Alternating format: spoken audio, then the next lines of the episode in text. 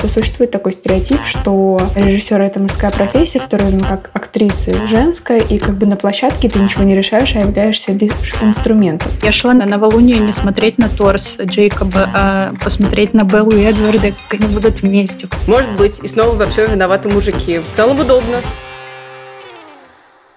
Всем привет! Это подкаст «Женщины и все», который делает команда издания «Горящая изба». Мы рассказываем про все, что может быть интересно женщинам, а теперь еще и делаем подкаст. Я Лера Чебедько, авторка «Горящей избы», а вместе со мной главный редактор Таня Никитина. Всем привет! И редактор «Роста» Полина Накрайникова. Всем привет! В ночь с 27 на 28 февраля состоялась премьера «Оскара». И в номинации «Лучший режиссер» победила новозеландская режиссерка Джейн Кэмпион, которая сняла фильм «Власть пса». Я в последнее время всегда стараюсь как-то цепляться за хорошие новости, думаю, как и многие, и особенно приятно читать о достижениях женщин. И мы на волне этого мероприятия написали текст о режиссерках, которые когда-либо были номинированы на «Оскар», и за всю историю премии их оказалось всего семь человек, что, по нашему мнению, несправедливо. Поэтому сегодня мы хотим поговорить о режиссерках.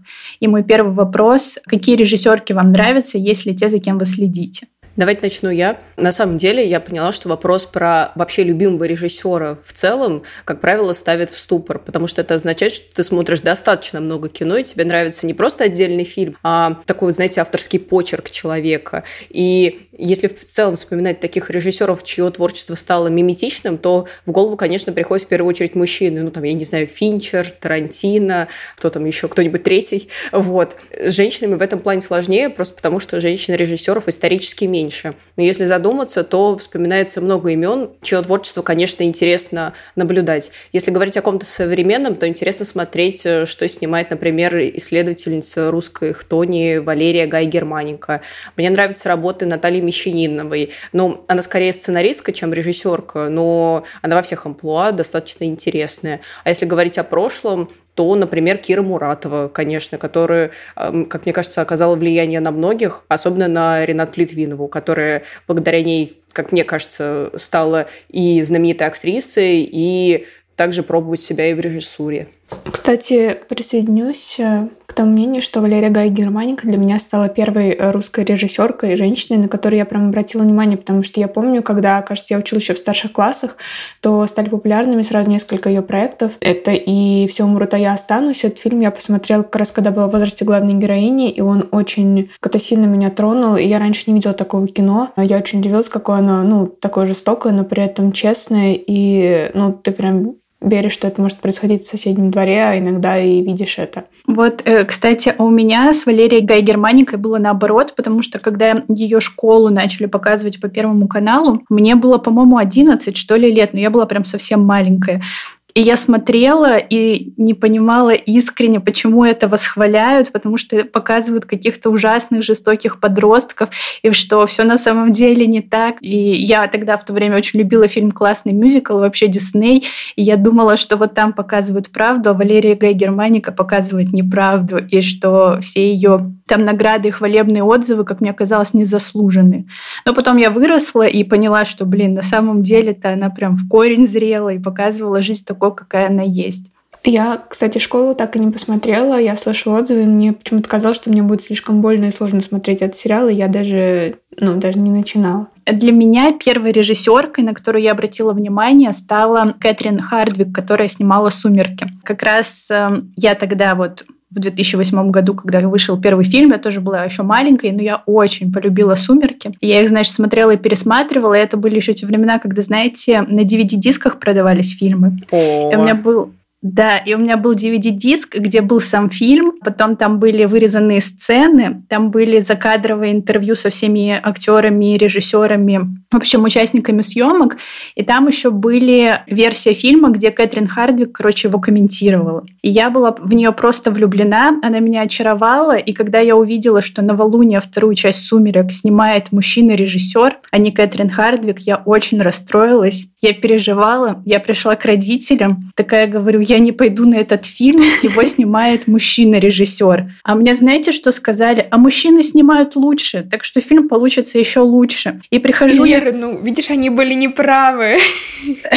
Да, в итоге-то я прихожу в кинотеатр, и там начинается фильм, и я понимаю, что что-то не то. Ну, то есть у первой части «Сумерек» там все было такое мрачно, мистически красивое, а тут что-то странное, и мне вообще не понравилось. И я тогда убедилась, что неправда. Женщины отлично снимают, особенно такие какие-то истории, которые во мне откликаются. А еще сейчас же больше становится актрис, которые в итоге тоже подаются в режиссуру. Мне кажется, это очень здорово, потому что, не знаю, мне кажется, что существует такой стереотип, что режиссер это мужская профессия, в то время как актрисы женская, и как бы на площадке ты ничего не решаешь, а являешься лишь инструментом. И когда актрисы сами берут э, силу в свои руки и влияют на то, как они сами будут выглядеть, как будут выглядеть другие женщины на площадке. Мне кажется, это очень здорово. Вот. И тут э, я вспоминаю одну режиссерку современную, за которой я тоже, можно сказать, слежу, это Грета Гервик. Вот, но это кажется совершенно неудивительно, потому что она была номинирована на Оскар за Леди Бёрд в 2018 году. Вот, ну и она же снимала «Маленьких женщин», которые всем очень полюбились, ну и мне тоже, потому что я обожаю такие книги.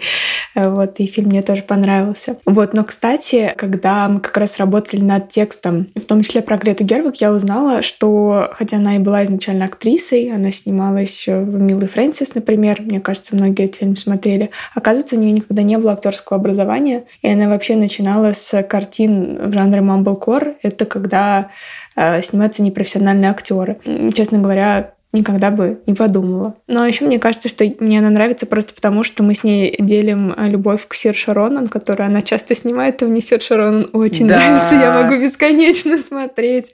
Вот, так что за это Грету Гервик я люблю, за Сир Шаронан а также за дуэт Сирши с Тимати Шаломе. Ну... Ну, это уже так. Таня сказала, что всем понравились маленькие женщины. Я открою страшную Я правду сказала многим, мне... многим. Но я, в общем, не входила в число тех многих, э, которым понравились «Маленькие женщины» после первого просмотра. После второго просмотра они мне понравились. Но «Леди Бёрд», правда, очень классный фильм. Я его смотрю и пересматриваю периодически. Ой, я, кстати, присоединюсь. Мне тоже нравится фильм «Леди Бёрд», и мне совсем не понравились «Маленькие женщины». Смотреть на Тимати Шаломе понравилось, а «Маленькие женщины» не очень. А еще из актрис, кстати, вот если говорить о наших российских, то Рената Литвинова же тоже в прошлом году, по-моему, у нее вышел фильм «Северный ветер», кажется. Он да, «Северный ветер». Я посмотрела, кстати, этот фильм. Она рассказывает, в общем-то, историю мира, где царит матриархат, и мира, где всем правят женщины. Но, честно, на мой субъективный взгляд, получилось не очень удачно, потому что рассказа про матриархат было не очень много, а рассказа про то, какая Рената Литвинова крутая, очень. Но я думаю, что это проблема не из-за того, что Рената Литвинова женщина, а из-за того, что она Рената Литвинова. А еще из фильмов, из последних, которые я смотрела, мне нравится фильм Оливии Уайлд э, про девчонок, которые закончили школу. Я не помню, как он называется.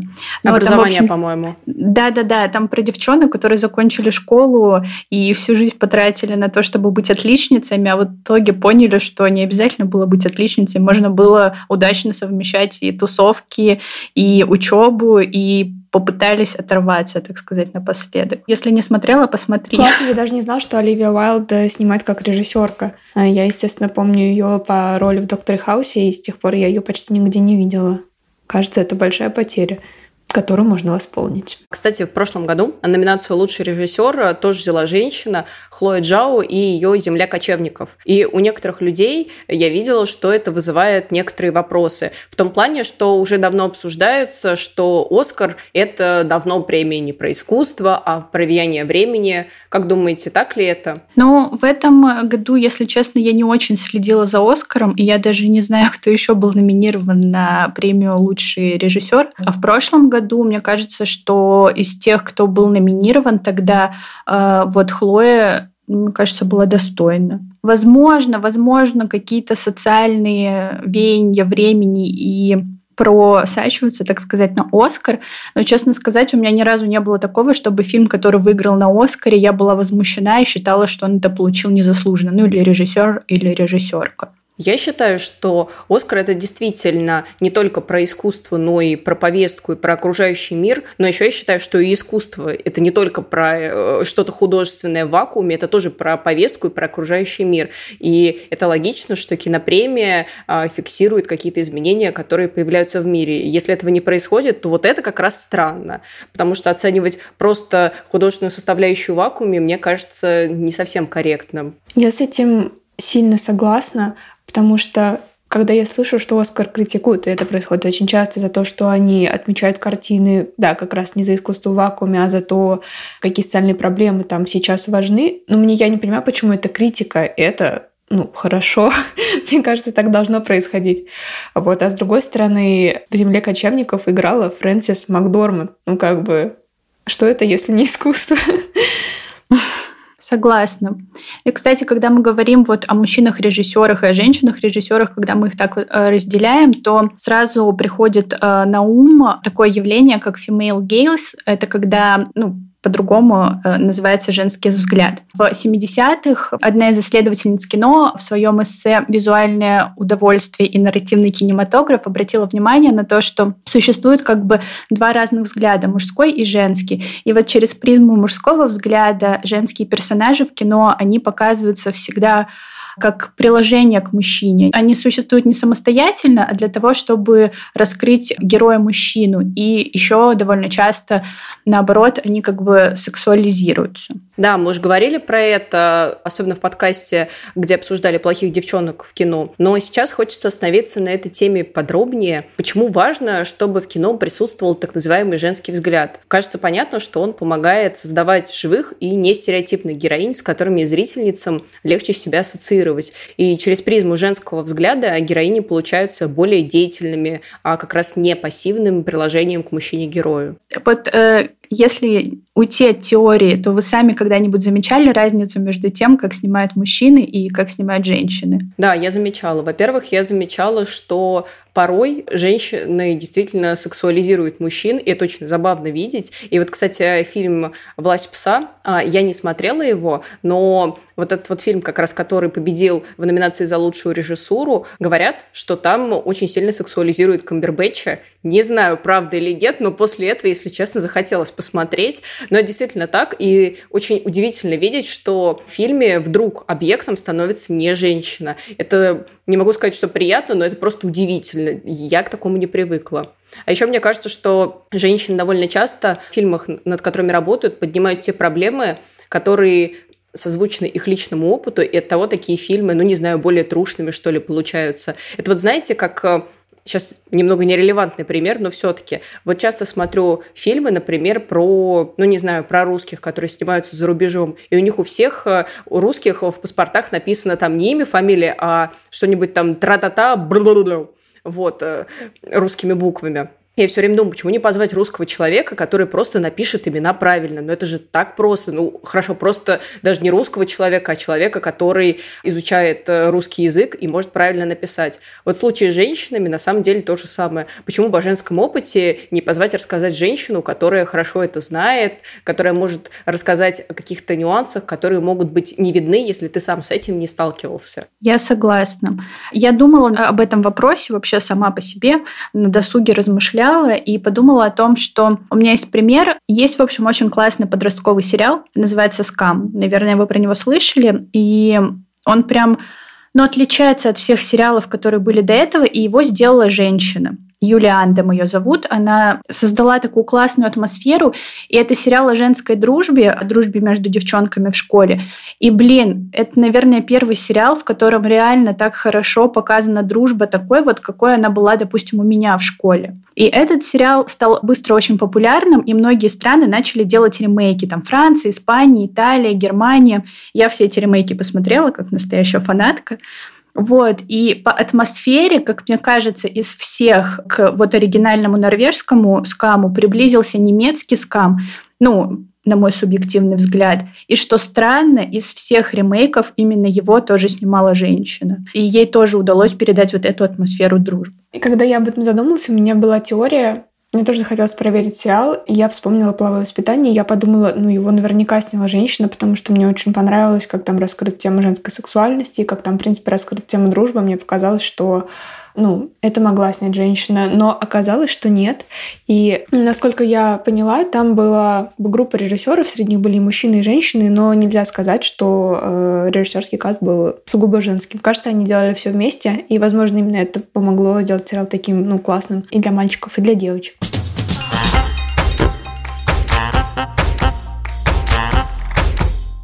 Сегодня мы снова хотим посоветовать вам дружественный подкаст – на этот раз горячо рекомендуем шоу «Сложно не сказать». Его ведет жизнерадостная девушка Оля Микитась. Это подкаст-интервью с личными историями женщин, переживших большие и маленькие трагедии. Женщинах, которые вдохновляют и действительно могут вдохновить и вас. Например, там был эпизод про жизнь после развода, абсолютно душщипательная история девушки, которая всю жизнь искала своего папу и нашла его, и рассказ автогонщицы о своих буднях. Ссылку на подкаст Оли мы оставим в описании.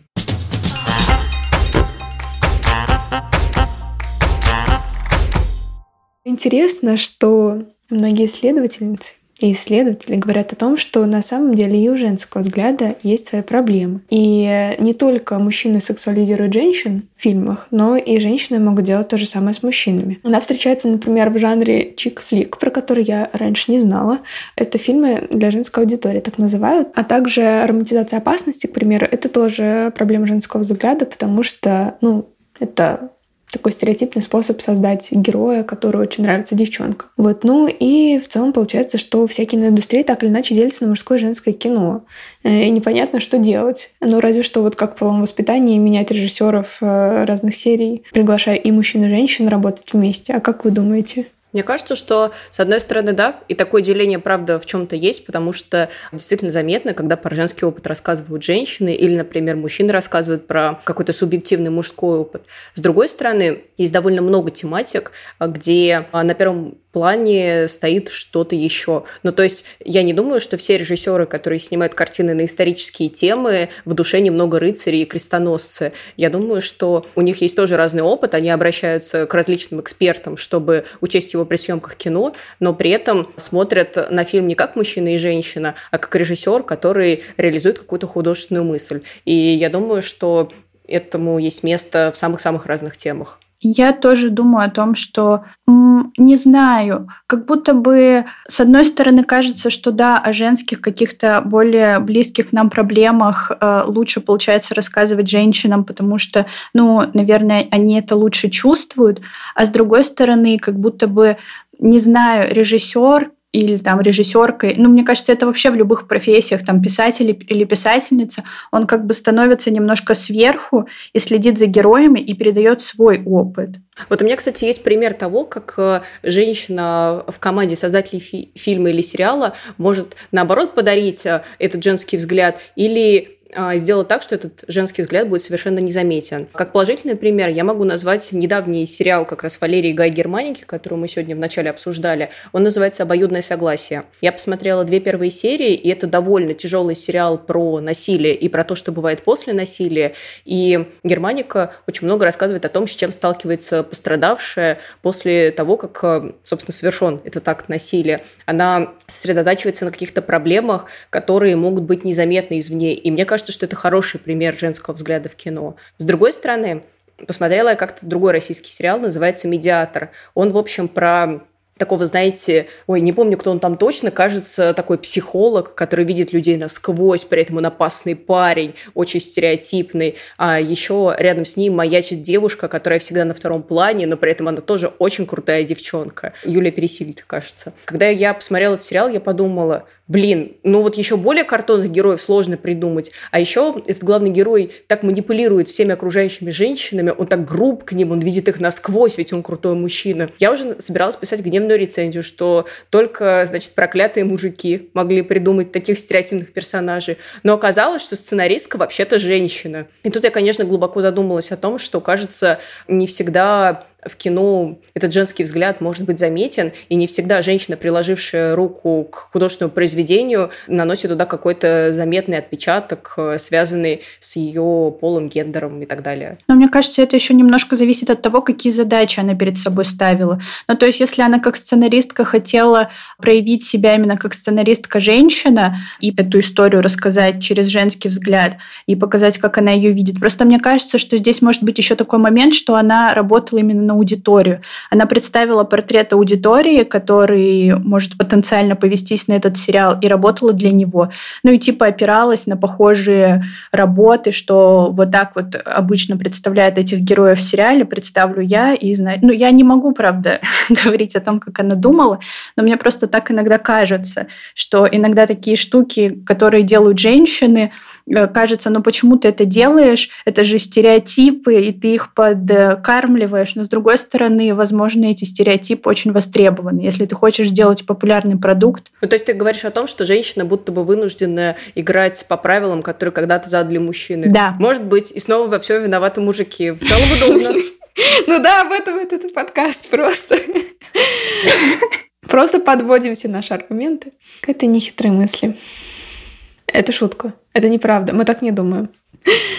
Я еще про чик-флик хотела сказать, что вот эм, про него подробно писала Надя, наша авторка в материале как раз-таки про female gaze, и там, когда говорили про сексуализацию мужчины, как раз вот про чик-флик, это фильмы для женской аудитории, там э, Надя рассказывает о том, что мужчины-режиссеры, которые создают э, фильмы для женской аудитории, они сами сексуализируют мужчин, потому что думают про то, что ну, это должно понравиться женщинам. И вот там в примере в материале приводится как раз «Новолуние», вторая часть, потому что там же, господи, Джейкоб весь фильм бегает с накачанным торсом, без футболки. И еще приводится в пример фильм «Супер Майк» с Ченнингом Татумом, если кто смотрел. Блин, не знаю, Наверное, это не очень хорошо, а я вот, честно говоря, и не против. Блин, настоящая женщина.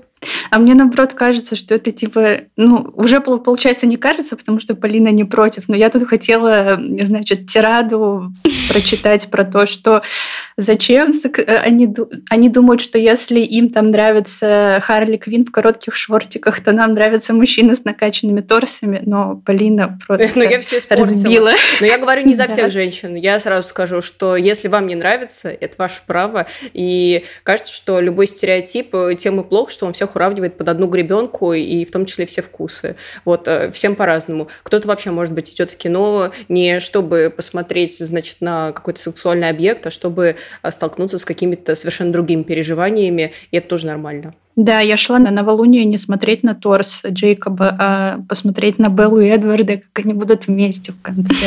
Завершая тему Female Gaze, я хочу поделиться э, тем, что также в этом же нашем тексте мы рассказываем про еще один фильм, это «Золото дураков», в котором тоже присутствует сексуальная объективация мужчин. И интересно, что я смотрела этот фильм примерно три раза, но я ничего не могу про него рассказать, потому что это фильм-мем среди э, наших друзей, что у нас есть один друг, он мужчина, который очень его любит, несмотря на то, что, как видимо, там объективирует мужчин.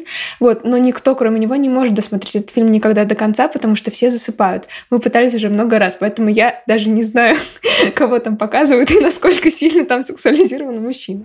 Мы довольно много говорили про зарубежных режиссерках и чуть меньше, как мне показалось, про наших, ну, кроме Валерии Гай Германики. А вы знаете, любите каких-нибудь еще российских или советских режиссерок? Может быть, у вас есть какие-то ваши собственные находки, которыми вы хотели бы поделиться? Я вот мы упоминали Киру Муратову, Полина упоминала, но она больше советская и украинская как бы режиссерка.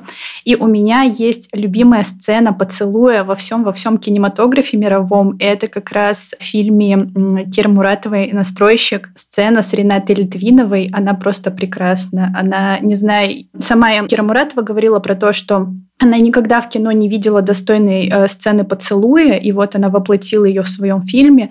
И мне кажется, что она гениальная, и никто, кроме женщины, не мог до такого додуматься. Да ладно, а что, мужики не целуются? Но она там такая красивая, но она там необычная. Вы не смотрели этот фильм? Я нет. Ну вот посмотри ради этой сцены. И вот тогда, ты, Полин, ты заговоришь. Ладно, хорошо. И еще, если говорить про советских режиссерок, я тут вспомнила Светлану Дружинину, которая сняла фильм, сериал про гардемаринов, который я просто обожала в своем подростковом возрасте. И я была влюблена во всех трех гардемаринов сразу и не могла определиться, кто мне нравится больше. О, Алешка Корсак навсегда в сердечке. А ты, когда Полина спросила, я вспомнила почему-то сразу Анну Меликян и ее картину «Русалка». На самом деле, я не могу назвать Анну Меликян прям своей любимой режиссеркой, потому что я не так уж много картин ее смотрела.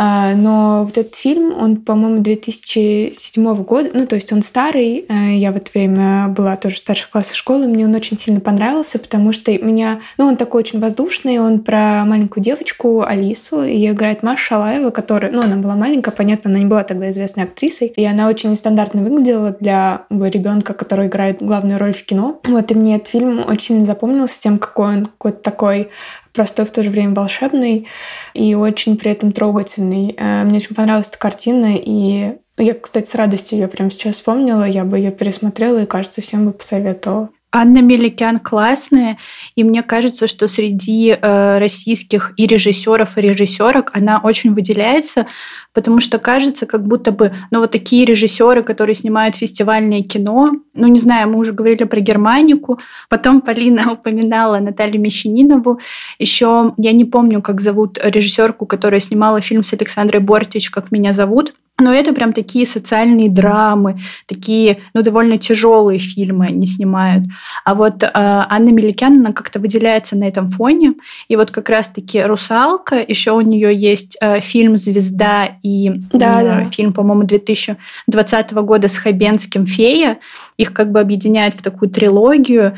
И вот отличительной чертой в этих фильмах, которые, которые мне сразу бросаются в глаза, это вот именно главные героини, которые выглядят довольно нестандартно, очень необычно, и они какие-то чудные, как будто бы не с этой планеты. И это мне тоже очень нравится в ее фильмах. Да, и на них не, нельзя насмотреться. Мне это очень нравится, как она выбирает людей. А я, в свою очередь, хотела бы поделиться с вами неочевидной находкой. В общем, а когда-то я писала текст про 17 пронзительных советских мультфильмов, и тогда я впервые задумалась о том, что ну, а, женщины-режиссерки-то были не только, а, собственно, в кино, но и в мультипликации тоже, и открыла для себя несколько интересных женских имен. Например, Ирина Собин Лебедова Кассиль. Это а, женщина-мультипликаторка. Она, например, сняла мультфильм «Старый дом» и как художник-мультипликатор выступала в мультфильме «38 попугаев» или, например, а, про боцмана и попугая. Ну, знаете, где там попугай кричал «Рома!» Не знаю, мне ужасно он нравится. Также мне... Мне тоже очень нравится. Также мне было интересно узнать, что Александра а, Снежко Блодская или Блодская, вот не знаю, к сожалению, как ставится ударение, была режиссеркой мультфильма про конька-горбунка. Или, например, «Баранкин, будь человеком». Ну, тоже такой... А, «Баранкин, будь человеком». Господи, я обожаю этот мультик. Ну да, тоже такой миметичный мультик. И третье имя, с которым я хотела бы вас познакомить, вот опять боюсь за ударение, ну, простите, вот так мало женщин-режиссерка, еще и ударения нигде у них не указаны. А так хотелось бы уважительно о них рассказать. Это раса а, Страутманы, это тоже советская мультипликаторка, которая, например, а, работала над мультфильмом «Северная сказка». Это как раз, кстати, очень хороший пример женского взгляда на кино и на мультипликацию, потому что это мультфильм про то, как э, мама работает, э, занимается кучей домашней работы, а ее сыновья это не замечают. И однажды маме становится плохо, а сыновья по-прежнему это не замечают, и мама превращается в птицу. И вот тогда-то сыновья все и понимают. Это невероятно пронзительный мультфильм, обязательно посмотрите, он очень короткий и жутко прошибает на слезу. Да, у меня какие-то фантомные флешбеки в голове. Возможно, я его когда-то смотрела. У меня тоже так грустно стало. За маму обидно. Но я, кстати, сейчас, э, спасибо, Полина, что рассказала. Мне было приятно услышать про то, что «Конька Горбунька» режиссировала женщина, потому что это одна из моих любимых сказок вообще в детстве была, один из моих любимых мультфильмов. Вот, очень приятно. А, кстати, вот э, мультфильм «Холодное сердце», который тоже считается одним из таких прорывных революционных фильмов про принцесс. Его тоже режиссировала женщина. Ну, там э, пара режиссеров была мужчина и женщина. Но мне кажется, что это тоже такой пример, когда принцесс показали не такими, какими мы их привыкли видеть. Да, здорово. Возможно, именно это позволило команде рассказать историю, в которой выйти замуж за принца – это не все, что хочет девчонка. Кто это знает, как не девчонки?